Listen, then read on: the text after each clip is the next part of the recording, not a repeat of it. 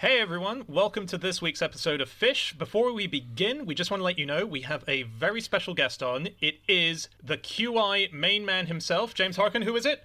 It's James Harkin, the QI main man himself. That's right. And the second banana has joined us this week as well. no, it And isn't. his name is? His name is Alan Davies, and he is the main big banana. He is the biggest banana of all the bunch of people who work at QI. He's our absolute best mate, and he's come along to tell us a load of facts that we didn't already know. That's right. Yeah. And we also want to just quickly mention that he has a new book out. It's an extraordinary book. It's called Just Ignore Him, and it is a memoir of which Stephen Fry, former co host on QI, Second banana. the second banana to Alan, uh, said it's funny, sad, frightening, sweet, savage, and tender. Just ignore him. We'll never leave you. And that's what all the critics are saying about it as well. It has had universal praise, and we highly, highly recommend it. Yeah, it's an absolutely brilliant book.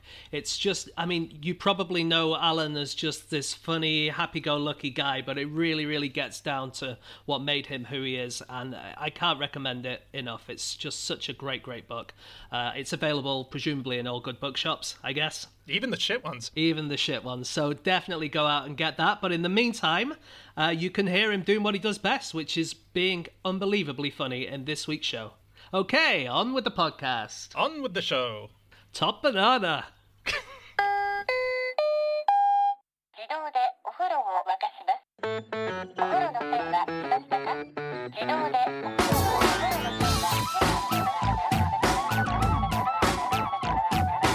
Hello, and welcome to another episode of No Such Thing as a Fish, a weekly podcast coming to you from four undisclosed locations in the UK. My name is Dan Schreiber. I am sitting here with James Harkin, Anna Ptaszynski, and special guest, it's Alan Davies. And once again, we have gathered round the microphones with our four favorite facts from the last seven days. And in no particular order, here we go. Starting with you, Alan. Well, I've uh, found for you from the Lismore Library in Australia an unusual approach. Uh, you can borrow a person. um, the Human Library, it's called. Uh, the Human Library was started to create a space, and this is the, from the founder, Ronni Abergel. Uh, you could walk in, borrow a human being, and talk to them about a very challenging topic. Ideally, we wanted people to talk about issues they would, normally would not talk about or don't like to talk about. And so you get you get a human book, and that's a volunteer from a diverse background where they have experiences they are willing to share, and they have titles. The human books have titles like Black Activist or Chronic Depression or Survivor of Trafficking. So I mean, they're not very funny. Is there a comedy section? It doesn't seem to be. It feels like you might have like had a really, really bad Edinburgh experience. That would be a good Yeah. one. Just like a bit, Yeah. I would quite like football hooligan, shoplifter, pervert, They're the really interesting yeah, ones. COVID denier. That's such a good point about Edinburgh, though. Imagine getting that in your review. Have you thought of being a human book instead? Clearly. yeah, there is a photo here, and it is just you just sit at a table with someone. You sit at Yeah. a table with a human book, and then and you borrow them from a, for an amount of time. Hmm. I mean, I don't know. yeah, It reminds me of that Monty Python sketch, you know, where you, you get an argument. Do you remember that one? Oh, Yes. yeah, yeah, What one's that? Someone Yeah. goes in and says, I've come here for an argument. And they go, No, you haven't. yes. Yeah. But I think it must be really like, imagine if you're one of these books and like you're there for a few days and no one takes you out. That must be pretty depressing, mustn't Yeah. it? That's a Yeah. Bad stick. They have a thing where, so they all sit in a sort of waiting room, which they call the bookshelf, and they have a matchmaker. So someone says, I want to get a human book out, and the librarian matchmakes you with a type of book. They give, they give you the list. Ah, okay. But But here's an interesting thing: while they're waiting to be chosen, it can obviously get a bit boring there. So they can borrow each other out while they're waiting. it's like like Oh, when the I've Toy read this- Story toys I've play with one. each other. Sorry, I didn't realise. I, bu- I borrowed this one before. as soon as I got into it, I realised I'd heard it all before. I want to. Do they have barcodes on them? I mean, if you try to smuggle out a book under your jacket, can, Keep will it- the alarm go? I go found it. I found it under the bed. It's been there for two years. oh, he's dead. Yeah, he's dead. Yeah. he was trapped under there. Oh, spoiler alert for the ending. It is, it is a cool idea. Yeah, it's not just this Lismore Library in Australia. So this was launched back in 2000 in Copenhagen by who Alan mentioned earlier, Ronni, and a few others. And it sort of went around to festivals, and they had people where you could rent them out at Roskilde Festival and so on. And then it sort of the idea latched on and it spread out. So it's in over 70 countries now that you can go to certain libraries, and they don't always have them waiting in the back room. They're not just permanently sitting there. It's sort of like on a Friday between the hours of nine and Mm. three or something like that, where you But have also, slots. Since COVID, they they have started doing it virtually, Mm. so you can you can borrow one. You know, Right. it- it's all about diversity and you know understanding people from other backgrounds or races or cultures. It's very good. Yeah, it's a good plan. It's it's challenging your preconceptions, I guess, isn't it? Yeah. Um, making new people, making some friends. You know, if you're really lonely, Well, that's it. I mean, we're now recording recording this in the second lockdown, and everyone's sick to the back teeth of all the people they normally Zoom. Yeah, exactly. The quiz, the quiz market's fallen off a cliff. I know. It's like you get sick of the people you live with and then sick of the people you Zoom. Yeah. And then I'm sick of my Amazon delivery guy now. Well, it's time to go to the human library. Yeah. Libraries are really trying to branch out in the modern day, right? You know, because people often don't use them anymore. So they say they're trying to get to grips with the digital age. And now they just hire out loads of random stuff. So there's this woman, Barbara Stripling, who's the president of the American Library Association. And she says that local libraries are constantly getting calls from people like plumbers or electronics specialists saying, Do you want to put me in your books catalog and you can rent me out? You can hire me out to people who, you know, need a plumber or need to Ah. learn about how to wire a plug. And so actually, you can hire people for practical purposes as well. I think it'd be a weird thing to do to go to your library as a first port of call if your toilet's blocked, but it's worth a try, apparently. I really, I have a lot of faith in YouTube for all of those things. Yeah. yes. same here. yeah. I had to sew up uh, my five-year-old's uh, one of his Paw Patrol toys that had split down its back. Oh, no. god. It was Marshall, for those of you interested in the details. The best. Marshall. and uh, Mark, great guy. Uh, I love him. Accident prone, that's why he's funny. Yeah. And ironically, uh, it's he's the one who got split down his back. Typical Marshall. Uh, and I got a needle and thread for the first time since I don't know when, this century. And, st- and then thought, how do you finish? Oh, I must have been taught this at primary school, I'm sure, but I don't remember. And I found a YouTube video that showed me how to sew. Wow. So- And how do you finish? You do like a little knot at the end or something? you don't pull it all the way through, you leave a loop and go in that. Ah. and then do another one of those, and then you're done. I've left. I've, I've proudly left Marshall on the table in the kitchen. I can't wait for my five-year-old to come home. It'll probably just rip him open. Oh, When we started talking about Paw Patrol, Dan was so much in his comfort zone yeah. that I've, that I've ever seen him on this podcast. He was like, finally. fully, fully engaged. ah.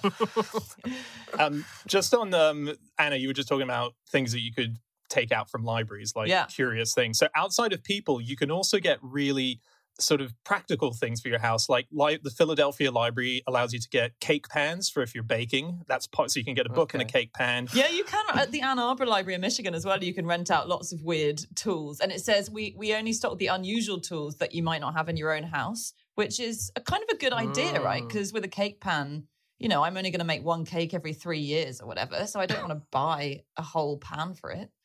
Much better to just hire it out. In my time, I've lived with several unusual tools. they know who they are.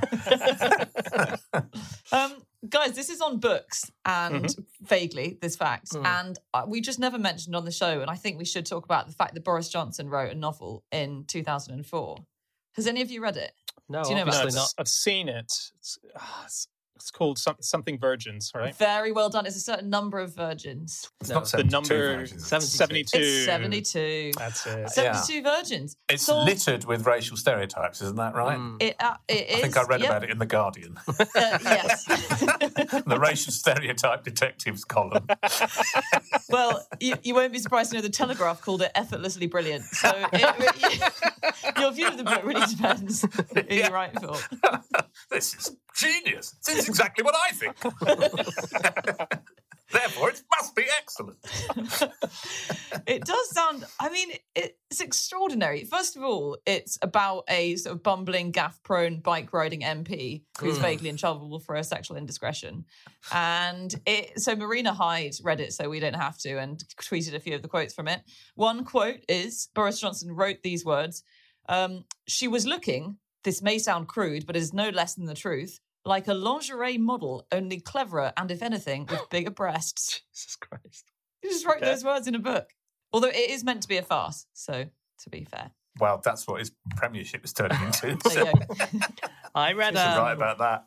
I read an article that suggests that people who are storytellers, like Boris Johnson, as you Mm. say, um, have more children than non-storytellers.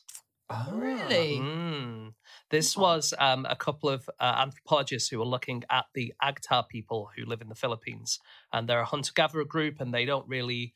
They're, one of these groups that aren't really affected by the Western world very much, uh, and they looked at the people who tell the stories in the group, and they found that they are more desirable social partners. They asked people of all these ones. This guy does lots of um, finding food, and this guy tells lots of stories, and this guy does a lot of fixing things. Who would you most like to have sex with? And most of the people said they wanted to have sex with the storytellers. Really? Yeah. Is that because they don't have Paw Patrol to put on for five hours there? So they know when they have kids, they need someone who's going to sit up doing the bedtime story thing. They didn't they didn't come up with any idea why it might be the case. They just said it was the case. So Interesting. yeah. Well, it does figure, doesn't it? Good old Boris. Maybe the only way to, to shut the storyteller up is to have sex with them. oh, that reminds me of another story. Oh, yeah, sure, I'll go to bed. Yeah. That's a good point. yeah, fair enough. I was reading about in terms of um, old storytelling traditions in China. They have Pingshu, which is a version of the any sort of group that has that one person who knows all of the stories and all the traditions of the people and what led them to this current point. That's their version of it. And for a very long time, these people were so revered that radio channels would just play them, and farmers would have the radio out there listening to these long stories. And those classic Chinese stories that date back from ages and ages ago that they're simply telling over and over. But as far as I can tell, Ping Shu is a bit different to other storytellers in that while they're telling the story, they break off to give commentary about it. And the commentary is their own personal opinion, which they could go on for 20 minutes or so. And it's a tradition that is kind of still going on. So the old stories aren't engaging the kids anymore. So they have to use new stories. So there's a guy who's been going since 2012 telling in Pingshu the entire Harry Potter book series. And he's going to finish it. Um, some he's on the Order of the Phoenix right now in 2020, so that's book uh, five, I believe. And so these little diversions in in the second book, you've got the three headed dog in Chamber of Secrets. He'll then go into Greek mythology for 20 minutes to talk about the three headed dog away from the. So it's the worst to me kind the of storytelling. Oh, Yeah. Well, you want to hear the story, and then you're suddenly getting 20 minutes about Ah. Greek mytho- you know. Yeah, it's like someone leaning over your shoulder when you're reading, going, "Oh, I love this bit, love this bit. Oh, this guy's awful, isn't he?" You don't, you don't want that. I think it you're sounds. reading your own book. Does it not sound more like footnotes or something? That's true. Actually, that's true. You've, Oh. it- how quickly I've buckled. I'm really into it now. Sounds awesome. James, do all your favorite works of fiction have footnotes? Well, I think the problem is that I don't really read fiction very much. I read a lot of non-fiction, and what Dan's describing sounds more like a non-fiction thing, doesn't it? It sounds more like, Yeah. okay, now we're going to tell you some facts about Kerberos or whatever. And Yeah. to Yeah. me, that's, I guess, I just need to read more fiction. Well, sometimes you can get, like if you're reading a, a Dickens book, for example, Yeah, his books are so full of references of mm. the day. Yeah. They're written in, you know, published as they were magazine form, and full of jokes about characters of the time. And so the footnotes in those books, or they're usually notes at the back of the volume, the Yeah. pages and pages. And here he refers to, and here this is about, and this is a popular song of the time, and this is the right of the time, and this is someone Dickens hated. Yeah. That's But true. you can you can go to those or or not. Yeah, I love the footnote. Actually, it's kind of the best bit sometimes, you know. Full it's Mm. full of weird facts. I think um James, I think you found something recently about how if um, people didn't have somewhere to sleep for the night, but they couldn't afford a bed in a homeless Oh, shelter. yeah. You could sit up on We- seats. can You I could, just like, say we, we shouldn't be saying this to Alan because it will be on QI next year. if it wasn't for the fact that I, I 100% know that he will have forgotten it by the time it goes out, then we shouldn't be saying it. But um, yeah, Yeah. in, Sorry, what did you say? so in Victorian times, if you didn't have anywhere to live, but you were working in the city, but you needed somewhere to sleep, you could pay one pence and you would be able to sit on a bench for the night, or you could pay two pence and you'd be able to hang over the top of a rope, right? The rope would go underneath your Oh, armpits yes. and then you would kind of sleep there. And that is Ah. it Dickens, isn't it? Is it in It's, I've it's so I, of I that. remember I read about that in a footnote in one of the Dickenses. Yeah. Oh really? Yeah. One of the Dickenses. Yeah. So they're good. They're maybe good fiction for you to start with, James, full of footnotes, or David Foster Wallace if you want more footnotes than actual fiction. Okay. yeah. Any footnotes in the Boris Johnson book? Um, a lot of very arcane references that, yeah, you need tons of footnotes for those. It did sell more than the last book we wrote. Just want to make that clear. So Ouch. who are we to How criticise? Wow. You can Um, get Eddie Izzard's written an autobiography, uh, which is uh, great fun, especially if you like Eddie. But he's got lots of footnotes in it. But so in the audio book that I listen to, he reads the footnotes. But of course, Eddie's uh, always digresses in his in his comedy. It's a big part of what it does is digression, digression, digression. But instead of just digressing, he reads it as a book. So he'll, he'll talk for a bit, and then he'll go footnote, and then he'll tell you something, and then he'll say. End of footnote, and then he will carry on talking, and then he'll go footnote, and then after a while he'll go, "Stop saying footnote, just read it out, digress." You're the, the, the single greatest digressor in the history of the English language, and now you're going end of footnote. Uh, I love it. I love Eddie dearly, but I could not listen to that. yeah, edit those Wow. out. Maybe he'll hear this and go back and edit the foot word Straight back to out. Hilary Mantel. Chapter 907. Oh God! Don't get me started.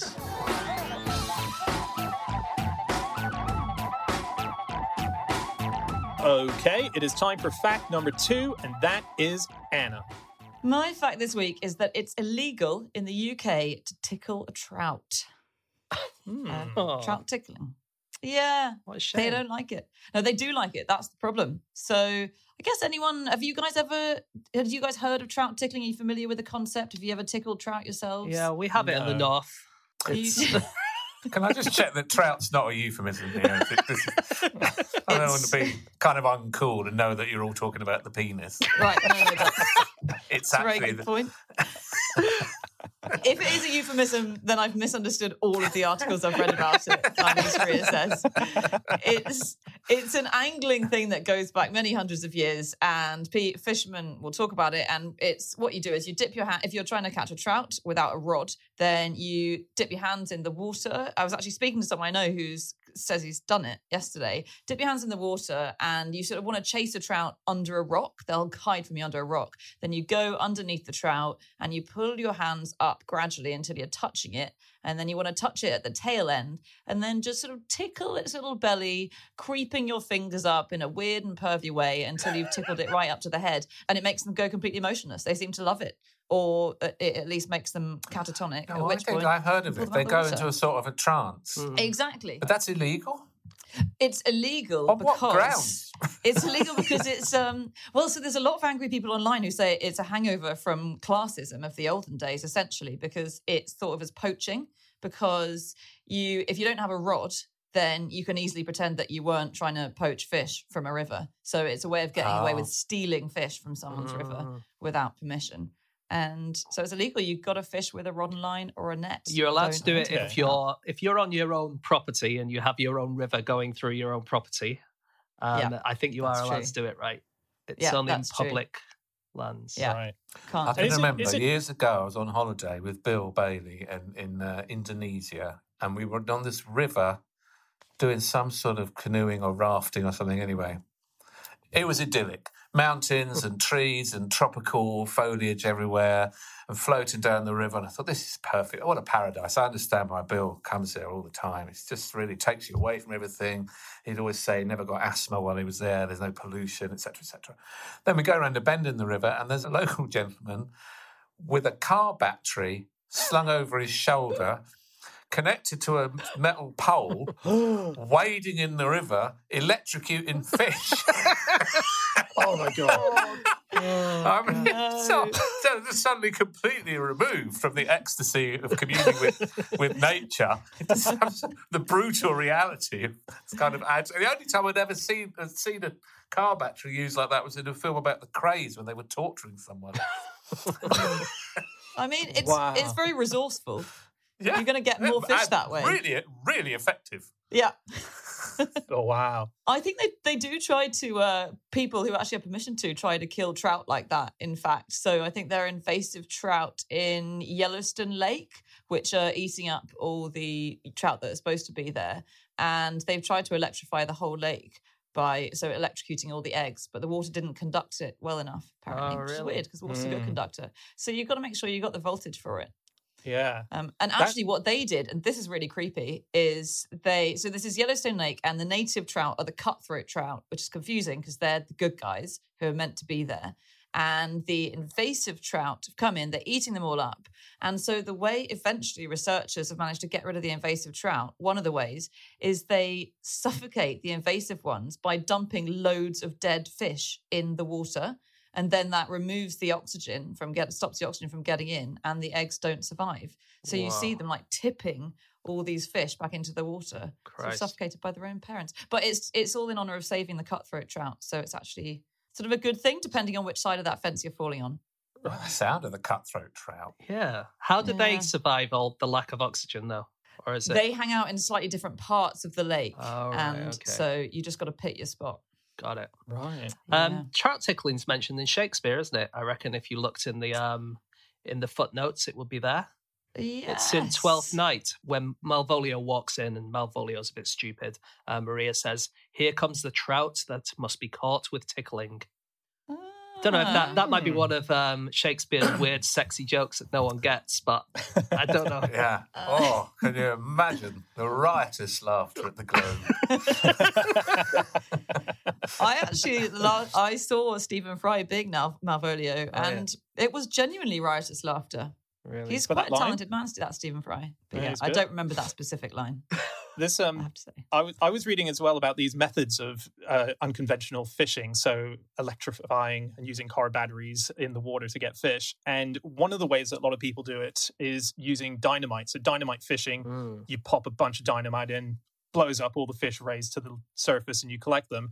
And that's a big problem for a lot of places where there's coral reefs because they're absolutely decimating all of these coral reefs. And in the Philippines, it's a big problem in particular. So in 2010, a group called the Sea Knights decided to do something about it. Philippines is very, very religious. And so what they did was where the coral reef was, they dumped at the bottom of the ocean a 14 foot tall statue of the Virgin Mary.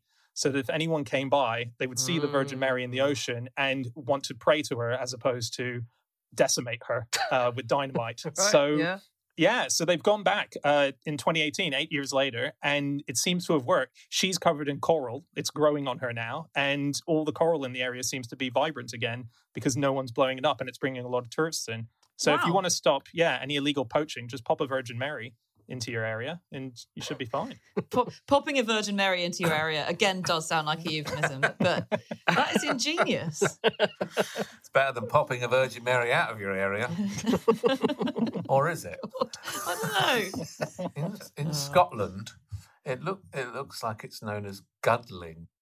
It is. That's what my friend called it yesterday. He does it in the Highlands. Yeah, you Guddling. Guddle a trout in Scotland.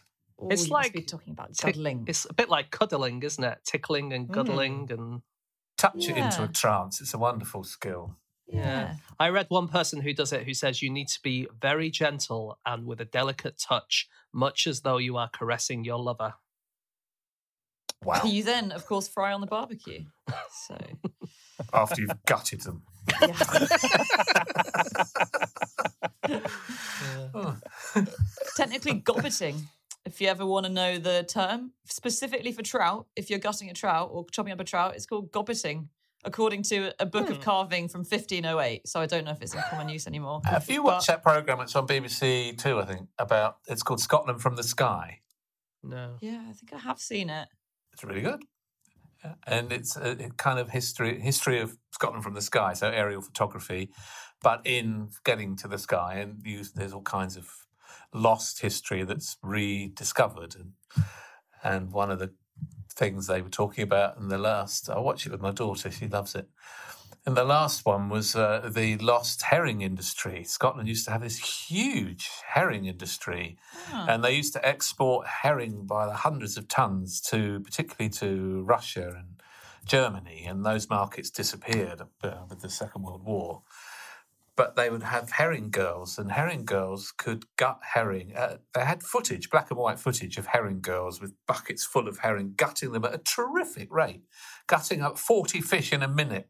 Brilliant. It's absolutely extraordinary, kind of lost art and lost industry. That- I wonder why it was the girls who did it. Just it, and the boys were on the boats and Yeah. the girls were doing the gutting, and that's Oh, how yeah. that's how it worked. I It was- remember oh. reading about those herring girls, and they used to, you know, they were all really cliquey, and they would like do all the gutting in the daytime, and then they'd all go to the bars in the evening, and they would never go home in between. So they'd go to the bars, and they'd be covered in herring guts and you know blood and whatever. Yeah, I mean, Um, it's really messy business. I know. and The, the smell Wow. must be unbelievable. That's a human library book you wouldn't want sitting in the back room You with. know, I, I could have a herring girl, please. oh my god! Yeah, Scotland from the sky. It's worth a watch. There's another thing in Yeah. there about creating. They they kind of create fish traps by building a kind of L shape out of rock into a, a tidal river. And as the tide goes out, fish get caught up here in the L, and then they catch. It was incredibly efficient way of catching fish, so much so that they had too many, and then they ended up dead fish were poisoning the loch, so it became it was made illegal sometime in the nineteenth century. But it was yeah, yeah, It's ingenious mean. ways of, of trapping fish. The Scots are all over it. Feels, feels like cheating to me. Oh Ah. yeah. Yeah. Um, you know, we had a conversation a few weeks ago about how did all the fish get in the lakes Oh yeah, and this Hmm. weird mystery. And Alan, any guesses? You know when you've got lakes, and it's like, how did the fish get in there? Stick with basic evolution. I- I'm helpless other than that. Basic evolution. Yeah, your basic is- run of the mill evolution. right. Okay. Uh, an amoeba, something like that. They just used to be amoeba. Okay. Thanks cut for that to, answer. Cut to 10 million years. Um, even Darwin doesn't agree with you there. So Darwin thought that um, the way that the fish had got into the lakes was that eggs, had, little fish eggs, had attached to bird feathers, and then in the sea, and then birds had flown and sort of dropped them Oh. over lakes, which is generally how people thought these fish got in lakes. But there's actually Imagine no evidence. Christians, Christians just laughing at you now. yeah, whatever. The eggs were on the wings of the birds. That's right. I mean, it they sounds were ridiculous. created. They've got a point. but They've got a point. the thing is, Alan, who made the amoeba? You know, we can all say that it went from amoeba to fish in the lake, but Well, you know, you need the perfect conditions to create life, heat Mm. and liquid, and you've got to be in the Goldilocks zone, James. okay, got it. It's not. Yeah. It's not Lancashire. Okay. Wow. Li- Life on Earth did not start in Lancashire. I know you credit a lot of things with Lancashire. That's where it- life on Earth did not begin there. But that is where it reached its absolute peak. in the Harkin household. we've topped out. We've topped out. Humans are officially going downhill now. Uh, Anna, are you going to tell us where these fish came for from? all. Yeah, so they don't. We think there's no evidence that this happens, although it tends to be what everyone still thinks is the cause of fish ending up in lakes. But the the latest theory, which a few people sent us after the show, because it was on a podcast that same week when we mentioned it, and I think it was Jim Al-Khalili was saying that a Jim Al-Khalili podcast, Inside Science, that birds eat, and this is going to sound even more ridiculous to the creationists, but birds eat fish eggs, but fish eggs actually survive going through their digestive tracts with some fish, and then they poo them out when they're flying over a lake, and the eggs end up yeah. in the lake. I'll go with that. grow up like the mums. Also, you know, this is this is going to annoy the Christians even more. The reason you got uh, fish in lakes is acts of God. You know, huge storms where sea creatures get swept up into the air and Yeah. then rained on land. And all this is always an act of God, right? It- It's God's throwing fish down. He must be annoyed or happy or he's got too many fish or I don't know. He's having a, he's having a clear out, and they land in the lakes. Yeah. Yeah. Uh, some stuff on trout, maybe. Yeah. Um, Yeah. Female trouts, fake orgasms. I'm sure you guys saw this. Um, Mm. So when a female is ready to spawn, she kind of quivers a little bit, and that kind of turns the male on, and then he gives her his um, sperm. Um, but sometimes she will do that when she's not going to release any eggs because it makes all the other trout in the area horny. And it's either that then she gets a really good mix of DNA from all the different trout, or that all the males then start fighting each other, and so she ends up with the best possible male. Ah, clever. Yeah, Yeah. Quite mm, cool. And they so this was a study that was done by the Swedish National Board of Fisheries, a guy called Eric Peterson, and they checked out 117 different spawnings, and they found that 69 were false. They were false orgasms, and I just like it's a very sexy number to have landed on. 69. Sexy number. Just thought we should Thanks, mention Dan. that. All this just makes me think of Mike Trout, the baseball player. Are Any Oh. of you familiar with Mike Trout? I am. He's No. like the best baseball player ever, isn't he? It's one of the all-time greats. He Really? signed a contract in 2019 with the uh, the LA Angels uh, for 426 million dollars. Wow. It was the single at the time of signing. It was the single biggest contract in the history of sport ever. He's an extraordinary baseball player, and I've actually seen him play. Although Really? I, I, I love baseball, and I was in Toronto working, and I went to see the Blue Jays play. And there he was, and a guy went. I went with a guy, a Canadian guy I was working with, and he just filled me in, and that's Trout. That is Yeah. Trout. That you're you're in, you are in the presence of greatness. What? That is is, That's there so is. cool. The main thing that I know about him um, is that they sold a baseball card of his for like five million quid or something last year or this year maybe, and it was the most that anyone's ever spent on a baseball card. Um, Wow. and I think like what I always thought about that was he is only in I think he's in his late twenties, isn't he? So there's so Yeah. many chances that he gets cancelled in the next five or six years, and that card Mm. just becomes complete. it's not like buying it's not like buying a Babe Ruth one where you know, you know, this is kind of done. you can't not be a fan of anyone except people whose careers are over, just in case they cancel. I think they're not bought by fans; they're more bought by collectors, aren't they? Like the the most money ever spent on a card before that. I don't know the name of the guy, but they only ever made one or two of these cards because he hated smoking and he refused to let cigarette companies sell his card. And so they made one or two of them, and he wasn't even a great baseball player, I don't think. But they, you know, it became really rare, and then people paid millions of dollars for it. Wow. Right. Um, Mike Trout. You Mike want to tickle Mike Trout? That's the most expensive Mike trout you can possibly You can catch. tickle Mike Trout into a trance. Yeah, you're winning. He's just one of these people. He'd probably be good at any sport. I mean, he could do anything, Yeah. field any position, hit, do anything better than Right. anybody. If you had, if you had nine of him, you'd win every game. So what you need is the pitch. keeper, the keeper behind him, just slowly tickling his bum Yeah. as he's going to hit. I don't know much about You'll be- baseball rules, but I can't think that's allowed, is it? Very rarely do you. It's not really a contact sport in that sense. You're not going to Mm. get many opportunities to really tickle him into a coma. But if you get one, take it. Yeah.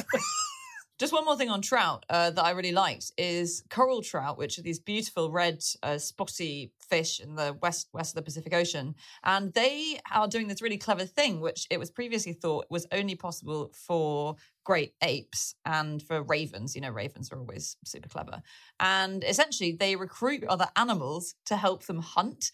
And so they'll chase prey, smaller fish, into crevices, but they are too big and fat to squeeze into the crevices. So they recruit eels and octopuses, because octopuses have tentacles, to get them out for them. And they do that by going up to them and performing this series of signals, which essentially says, Hey, can you come on a hunt with me? Wow. And so they do kind of headstands. They'll flip over onto their head and wiggle around, and they'll do specific like head shakes. And then they'll lead an eel or an octopus to where they've chased this bit of prey, and they'll point at where they've got to go to get it out. And it's, they're the only animals, aside from apes and ravens, who are known to do referential gestures, as in, you know, That's when you're, you're pointing at something. And they'll point and they'll say, Can you go in there and get some of those fish out? And in return, the eel or the octopus, which like puts its arm in there, gets a little bit of the fish catch as well. So they get to share it. That's amazing. Like I'm even quite impressed by the eel in this situation because Yeah. like if I point at something to my cat, the cat has no idea what I'm pointing at. She just looks at my finger, right? Yeah. So the fact Good that point. the eel even knows that that's what he's pointing at, I just Yeah, I, I should know have that got a wasn't pet eel. headline. Should have got an eel. Go on, Neil. Yeah. They make Spend all great day bags. pointing things out. Look at the rainbows.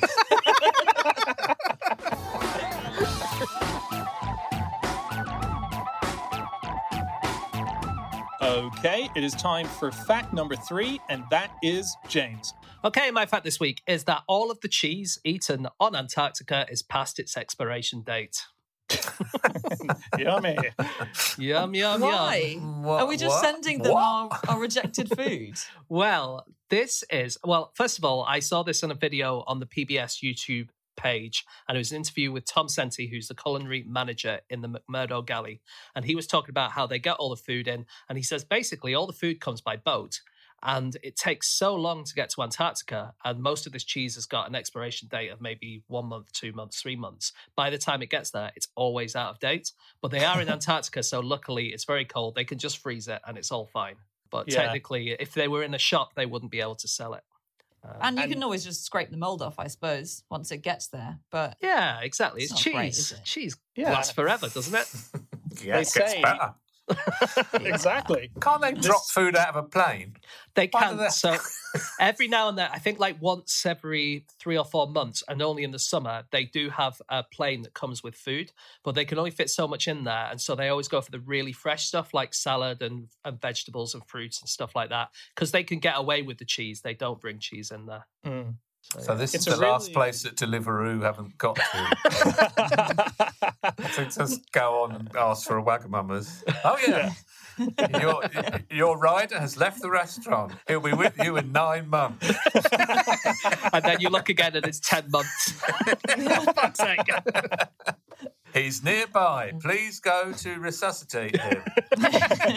he has hypothermia. it's a really amazing video this video Hmm. um, you get to see it's a sort of journalist going around and showing you all of the canteens that you meet all of the chefs and basically as james says it's not just the cheese that it's expired basically most of the food has expired and it's all frozen. And they have a phrase there which is that expiration dates are a suggestion as opposed as a thing that you're meant to take for real. Um, but the way that they have to plan for these big ship containments of food to come in mean that they're making a million meals and they have to plan that 18 months in advance for every time those shipments come. Yeah, so it's a it's huge operation.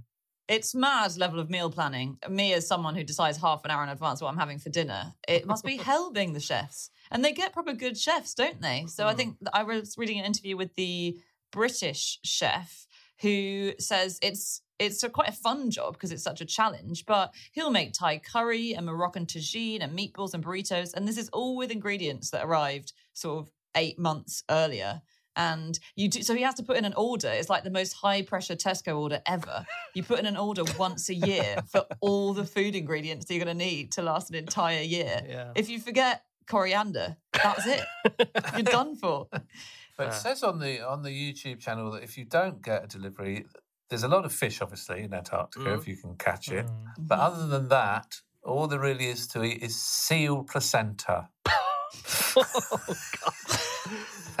which the penguins love, apparently. Oh, 'cause they- God. It's It's, What's wrong with the rest of the seal?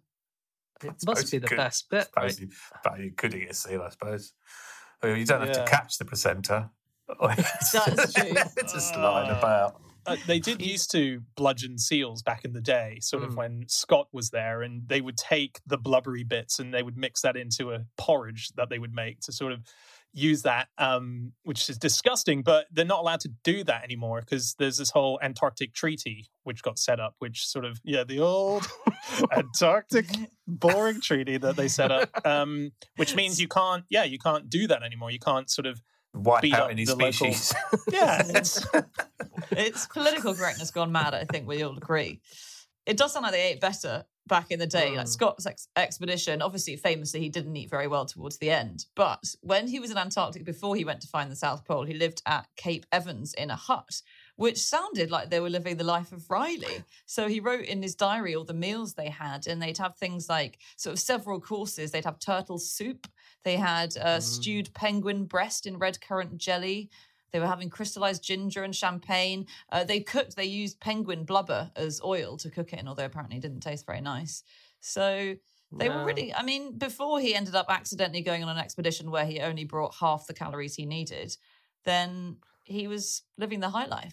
The most interesting thing about Scott, though, is that he is the spitting image, the doppelganger of John Lloyd, the uh, the reason that we all know one another, the creator of Yeah. the creator of QI. And I know this because I went. On, I was touring in New Zealand, and I went to a museum in Christchurch, because a lot of the Antarctic expeditions set off from New Zealand, and they had a a replica of the of a hut that they were going to take with them and erect when they got there. And it's a you- uh, well, you think of a hut, you think of a shed, but this was really enormous. Several rooms and planks of wood and tables, and then a picture of uh, this is the biggest double take I've ever done in my life. Was on, on the wall, dressed in some hundred year old explorer outfit, standing in a hut in a sepia photograph, was John Lloyd. it's extraordinary. It's a little known fact that the reason Captain Oates left the tent is because Scott was just telling me all these tedious facts. Yeah, yeah. Another quite interesting thing about penguins. I'm going for a walk. yeah. I may be sometime. No, it's quite interesting. Um, eating penguins can be quite good for you, or it was back in the day, because it contains vitamin C, which would help you against scurvy. Chocolate, so- lots of chocolate, chocolate on the outside. Mm-mm. I should have taken more penguins on that expedition. Two hundred thousand penguins, they'd have all lived.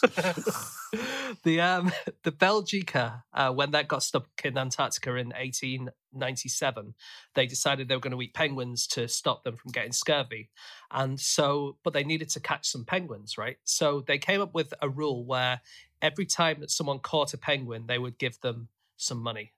And just to try and encourage people to go and catch penguins. Uh, but then they realized that all you had to do was play a tune on your trumpet and the penguins would just come and stand right next to you because they loved the music so much. No. And that became the way that they caught them all. And so, first of all, they would play the cornet or the trumpet. And then there was one guy who pulled out his banjo and started playing A Long Way to Tipperary. And apparently, the penguins loved that. And they would come right up to him and hang out with him.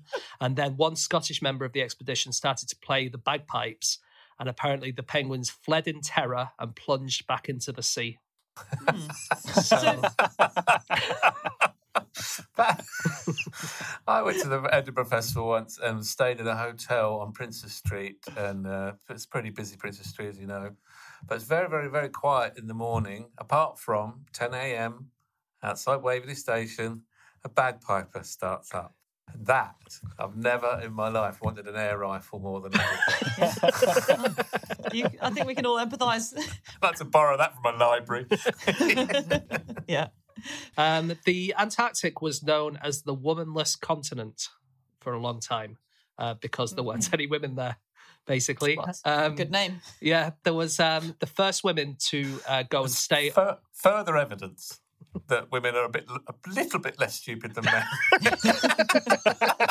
so men just kept sailing to this place, getting out and dying, and then other ones would think those men were idiots. I won't die if I go there, and then they go there and die as well.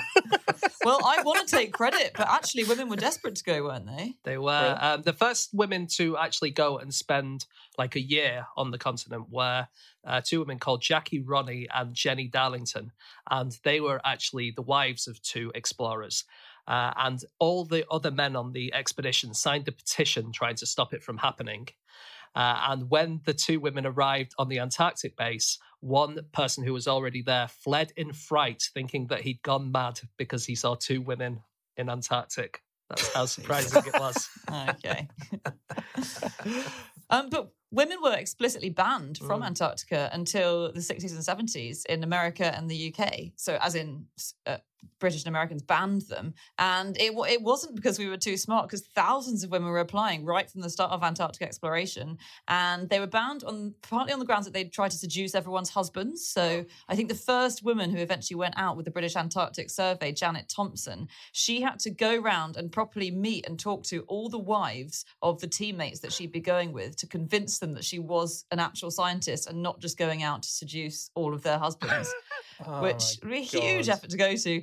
There was another quote from the British Antarctic Survey a few years later, I think, which when a bunch of women applied to go to Antarctica and were turned down, they were turned down on the grounds that there are no facilities for women in the Antarctic, no shops, no hairdressers.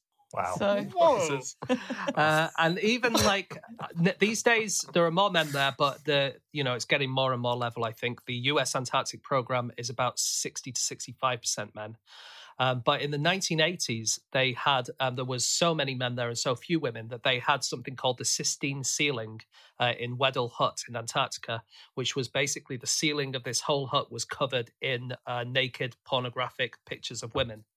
And in the 1980s, there was an attempt by some Australians to turn that ceiling into an Australian National Heritage Site of high significance. right. So what you mean they kept it as it is? they wanted to put it back as it was and, um, you know, have it as some special site Oh. that was protected. So it's a bit of a mystery that it's so important to have a visual stimulus that you have to have the image in front of you. Yeah. You can't just can't just picture somebody naked in your head. Some No, I, people, can't, I just can't think of anyone. I'm going to have to look at the, an actual photograph. Oh, there's one. Yes. some people can't picture things in their head. I can't picture things in my head. Yeah. And that's why your ceiling is covered in porn, isn't it? As we say, the pinnacle of human evolution. I keep pointing them out to my cat. She's not interested. No, no. There's, there's a load of eels lying on, on their backs on the floor.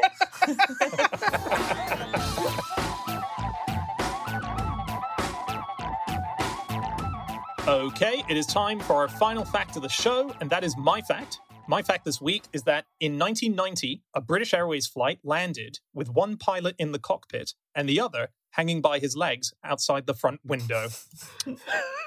it's an extraordinary story. So, this was uh, British flight 5390. It left Birmingham and it was heading for Malaga in Spain.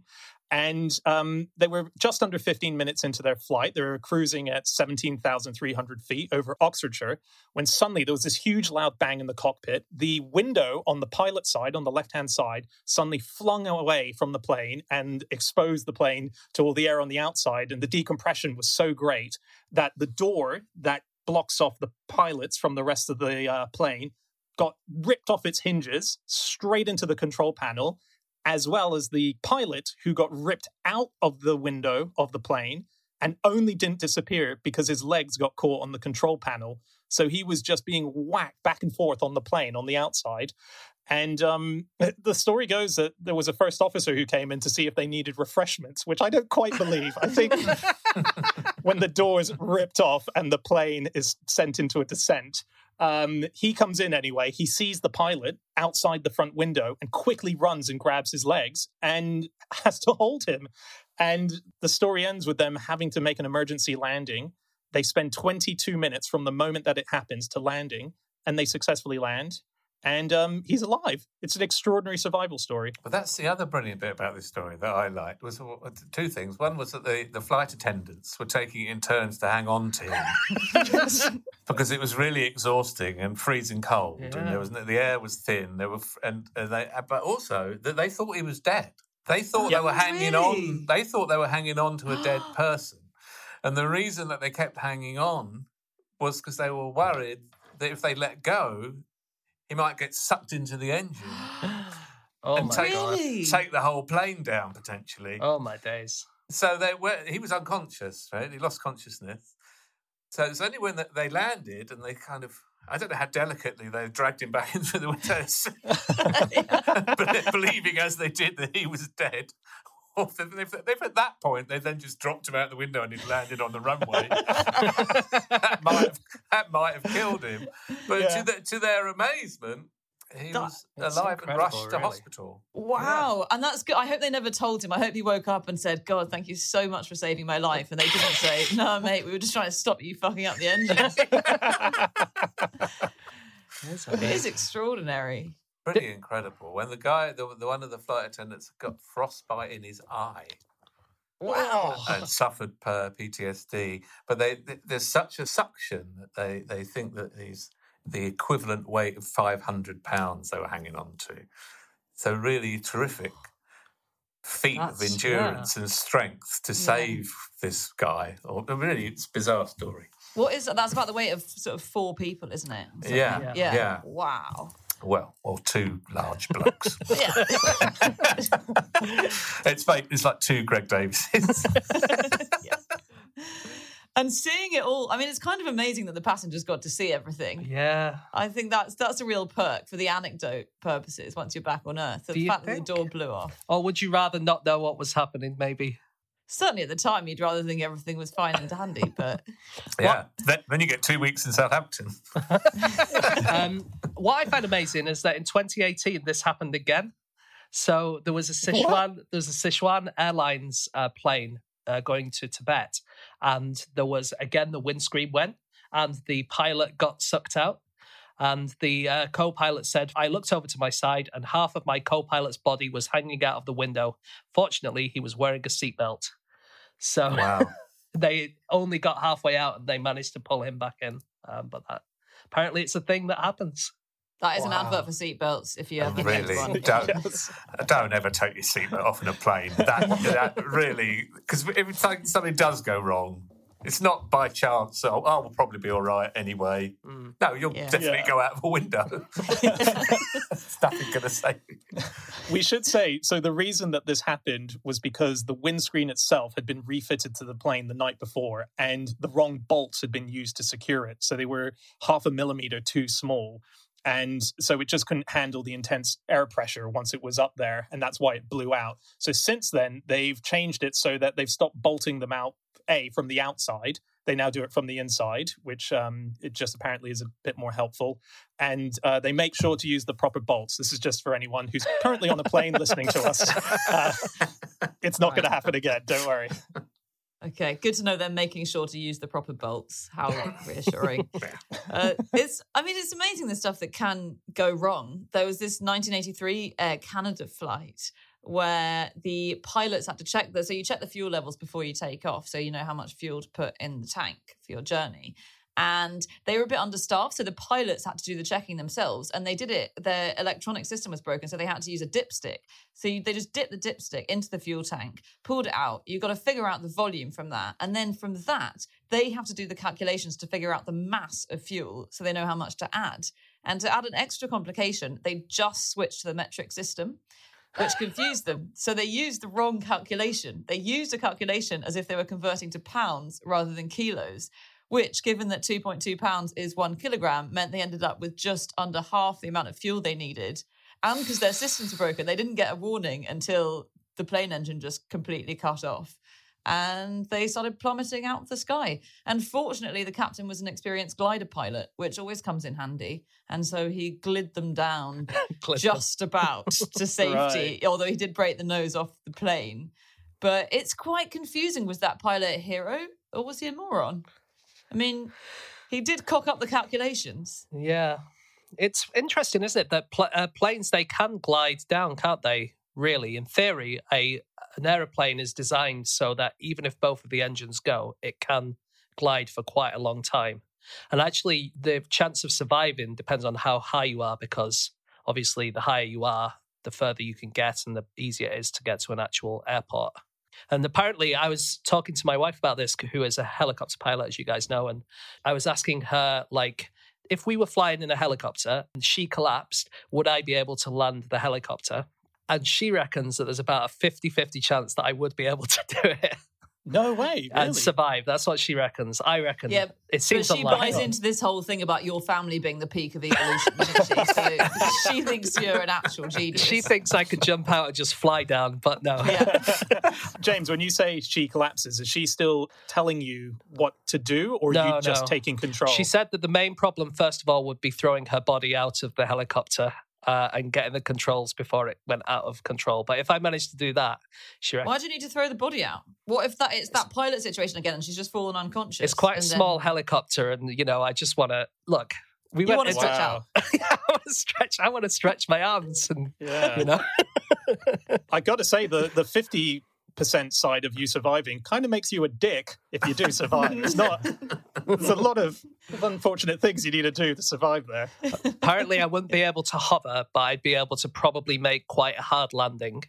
Uh, and That, that's a crash, right? That's a that's a crash. for a crash. It's, it's a crash, but the survival would be Right. the survival would be approximately fifty percent. But I don't know. Right. That's what she says. Um, I had a, quite my favourite plane-based story from the year is one that I read about a couple of months ago, but it's that a there was a French businessman, 64 years old, and his colleagues got him a present.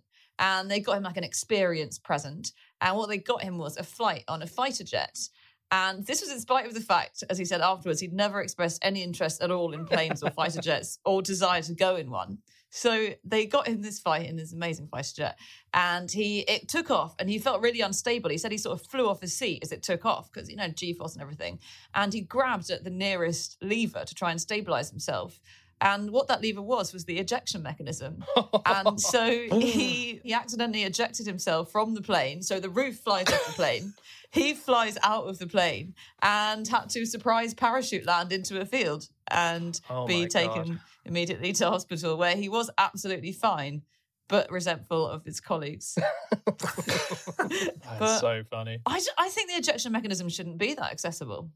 Well, you do That's a good need it call. if you're Well, kind of yeah. Imagine if it wasn't accessible and you did actually want to leave the plane. Yeah, and then you have Oh. to you have to solve a Rubik's cube just to get out of the plane or Yeah. something. That's, Yeah. My first is in lemon, but not in. Ah! Okay, that's it. That is all of our facts. Thank you so much for listening. If you'd like to get in contact with any of us about the things that we have said in the course of this podcast, we can be found on our Twitter accounts. I'm on at Schreiberland. James, at James Harkin. Alan, At Alan Davies one. Don't And- go to at Alan Davies because that bloke's had enough shit to last a lifetime. and Anna. You can email podcast at qi.com. Yep, or you can go to our group account, which is at No Such Thing, or our website, no such thing as a fish.com. All of our previous episodes are up there, so go check them out. Um, also, do go online to any book buying place and get yourself Alan's autobiography, Just Ignore Him, which is out now, and uh, it's it's available Amazon and that, that new book repository thing, which is really good. Should have looked that up, but I didn't. Just type it in and buy it. At least Um, say book suppository. Yes, please buy my book from your local bookseller. That's what you meant, Dan. That's what I meant. Do what Alan says, and we'll be back again next week with another episode. We'll see you then. Goodbye.